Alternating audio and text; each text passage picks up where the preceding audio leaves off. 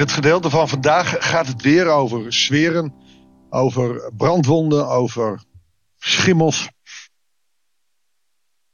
En wat ik in het begin van de week niet wilde doen, ga ik nou toch doen. Ik ga dat nou toch vergeestelijken. Want al die ellende moet je laten controleren. Tegenwoordig gaan we naar de dokter. Maar als je het gaat vergeestelijken, dan krijg je een andere situatie. En laten we gewoon eens een stukje lezen en kijken wat het ons dan gaat brengen. Goeiedag, hartelijk welkom bij een nieuwe uitzending van het Bijbels Dagboek. We lezen Leviticus 13, vers 24 tot en met 37. Als iemand een brandwond heeft opgelopen en die gewonde plek wordt bleekrood of wit, moet de priester er naar kijken. Als hij vaststelt dat het haar op die plek wit geworden is en de plek diep in de huid ligt, moet hij die persoon onrein verklaren. Wat nou om dit te vergeestelijken? Brandwonden zijn externe wonden. Je hebt ook gewoon uh, plekken in je huid die van binnenuit komen. En zo is het met zonde ook. Je kunt zonde hè, door verleiding krijgen, je kunt zonde van binnenuit doen. Als ik een gemiddeld persoon vraag, joh, en, kan je je zonde opnoemen? Iedere christen wil best wel zeggen, ik ben een zondaar. Of een heleboel wel. Dan krijg je ook weer de discussie, nee, ik leef onder de genade, dus ik ben een begenadigd mens. En geen zondaar meer, maar ik kan wel verkeerde dingen doen. Dan krijg je discussie, die ga ik nu niet aan. maar, we doen allemaal verkeerde dingen. En echt waar, als je beweert dat niet te doen, ja, dan hoef je deze uitzending niet af te luisteren, want we doen het allemaal in woorden, daden of gedachten. Die zonden komen van buitenaf of van binnenuit. Gisteren noemde ik het al even dat ik voor kerst zo boos was. Extern was er onrecht gedaan. En van binnenuit komt er een stuk boos. Ik, klaarblijkelijk heb ik dus heel makkelijk een stuk boosheid die ik naar boven haal. Nou, af en dat gebeurt niet vaak. Dan gebeurde het. De dingen die ik toen dacht waren niet goed. En zelfs gezegd heb waren niet goed. Ik had gezondigd. Zo eenvoudig is het ook weer. En wat is dan zonde? En dan kun je allerlei mooie termen over hebben. Dat is je doel mis. Of, zonde is ook gewoon dat wat tussen jou en God in komt te staan. Boosheid is zoiets. Boosheid aan zich is niet erg. Ik hoor nu een luisteraar gniffelen omdat ik dat van haar mocht leren. Boosheid aan zich is niet erg, maar als je het blijft, gaat het tussen jou en God instaan. Dat is met vreugde. Nou, dat is helemaal niet erg, maar alleen maar plezier maken. Dat is met je ego. Je hebt een ik.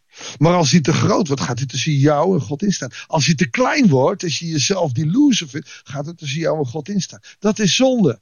Dus ook jezelf minder achter dan jezelf bent, of hoger achter dan jezelf bent, is een zonde. Dus zonde is niet alleen maar het hele zware, alle verkeerde dingen, iemand moorden of wat dan ook. Nee, het is gewoon alles wat tussen jou en God is. Dat betekent als je nooit stille tijd houdt, als je nooit bidt, is dat ook een zonde. Dat is niet zozeer iets wat je verkeerd gedaan hebt, dan wel ja, dat je toch wel verkeerd gedaan, want je staat niet in relatie.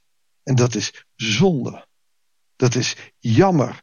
Het is iets wat je verwijdert van God. De zonde, zo breed als het maar is, zo komt dat tussen jou en God in te staan. Daarvoor hoef je niet naar je huisarts. Maar we gaan er ook niet meer mee naar onze oudste of naar de voorganger. We lossen het zelf wel op. We doen een gebed om genezing of vergeving. En het is klaar. Daarom zijn ook heel veel mensen die zeggen: ah, avondmaal, ah, hoeft niet. Goede Vrijdag, nou laten we maar naar Pasen gaan. Want we gaan voorbij aan onze zonde. We vergoelijken het zo erg dat het eigenlijk een zonde wordt. Hoe bewust ben je je van zonde? Feitelijk zou dat een gesprek kunnen zijn tussen jou en je voorganger. De dominee of een oudste, een ouderling. Van joh, ik heb dit en dit gedaan. Ik denk dat het verkeerd is, maar ik weet niet zeker. Kan je eens helpen? Zoals de bevolking naar de priesters moeten gaan om hun zweren rein of onrein te laten uh, zijn. Ik zit op intervisie en daar kwam een, een, een item aan de orde. Met uh, die kerk staat in een dorp waar ze uh, een een of andere activiteit hebben. Dat heeft een wat bizarre benaming gekregen. Ik ga dus ook helemaal niet zeggen wie, hoe, wat en waar. Maar in de website en in de flyers werden ook uh, duivels getekend of, of skeletkoppen. En, en ook werd er gezegd, uh, het ging dan over een afstand 3,33, 6,66, 9,99 als, als soort getallen vanuit de Bijbel. En er werd de spot gedreven met. Kan je daaraan meedoen? Er zijn christenen die zeggen, ah, moet kunnen niet zo moeilijk doen. Er zijn christenen die kunnen het absoluut niet en vervoeien, we moeten in opstand komen. Nou, daar zijn ook best tussenwegen. Maar het was in de intervisie dat we daarover spraken. Wat zijn de grenzen? Hoe ga je daarmee om? En hoe kan je daarmee omgaan? En dat is mateloos boeiend om dat te bespreken voordat je daar überhaupt in, in terechtkomt. Want het is te makkelijk om te zeggen: nee, daar ben ik op tegen. Nee, daar ben ik op voor. Soms zijn er, ethisch gezien, ook nog wel wegen die tussen beide leiden. Snap je wat ik bedoel? En ik denk dat, dat het goed is om over dat soort dingen na te denken. En daar soms ook mee naar de priester te gaan. Oftewel naar je dominee, naar je voorganger, naar je ouderling. Ik wil daar eens over praten met jou. Zonder dat ik een oordeel van jou wil. Alhoewel je dat bij een voorganger nog wel eens mag vragen. Maar vind je dit rein of vind je dit onrein? Oftewel, vind je dit heilig of vind je dit onheilig? Dien ik God of dien ik God niet? En zo zwart-wit zou ons geloof best eens wat meer mogen zijn. Om om ons leven gericht te houden op God. Want we zijn heel makkelijk geneigd om het maar goed te vinden. Ach, het moet kunnen. Nou, dat zinnetje, dat heb je vaker van mij gehoord. Als je vaste luisteraar bent, dan vind ik een zinnetje van de duivel. Dat haalt ons weg bij God. Dat is op zich een zonde. Moet je alles maar goed vinden en alles maar bedekken met de mantel de liefde? Nee. Moet je alles afkeuren en afwijzen? Nee. Soms heb je er als gelovige niks mee te maken, zeker als het gaat om dingen wat niet-gelovigen doen. Maar als je erbij betrokken bent, kan je wel eens gaan zeggen van hé, hey, dit raakt me zo diep. Waarom moet het zo extreem worden gedaan dat je getal uit de Bijbel neemt en daarmee de spot drijft met de duivel? Terwijl ik geloof dat die bestaat en dat het mij diep kwetst. Dat is een andere benadering dan. Dat is die tussenweg. Dat is getuigen. Het doet mij zeer en ik geloof ergens anders in. Snap je wat ik bedoel?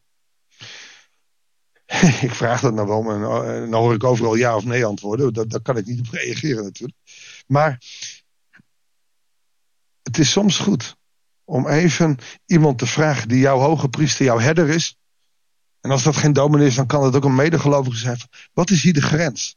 Niet omdat het moet kunnen, want dat zinnetje mag je niet gebruiken. Maar wat, wat willen we? Wil je echt voor God gaan? Niet alleen op zondag, maar ook door de week? En zijn er dan grenzen? Nou, dat is ethiek. Kan voor iedereen anders liggen. Ik hoop dat je daar eens over na wilt denken. Ga eens naar jouw herder toe. Of dat nou een dominee, ouderling is of een goede vriend die geloof echt oprecht bezig is. Zoek eens iemand op met wie je, wie je checkt van hey, vind je dit kunnen of, of niet? Mag ik dit doen of niet? Laat je eens rein of onrein verklaren. Zal ik voor je bidden? Heere God, want in ons leven, zeker in deze maatschappij, zijn die grenzen wel eens aan het vervagen. En hebben we anderen nodig om die grenzen weer op te zoeken en scherp te krijgen. Want we willen voor u gaan, we willen u volgen. En dat is ongelooflijk moeilijk. We willen ons afhankelijk stellen van u. Maar deze maatschappij vraagt om zelf initiatief te nemen en in jezelf te geloven. Het is soms heel moeilijk. Wilt u met uw geest in ons zijn en ons helpen als we deze keuzes mogen maken? Dat bidden we in Jezus' naam. Amen. Dankjewel voor het luisteren. Ik wens je God zegen en heel graag tot de volgende uitzending van het Bijbels Dagboek.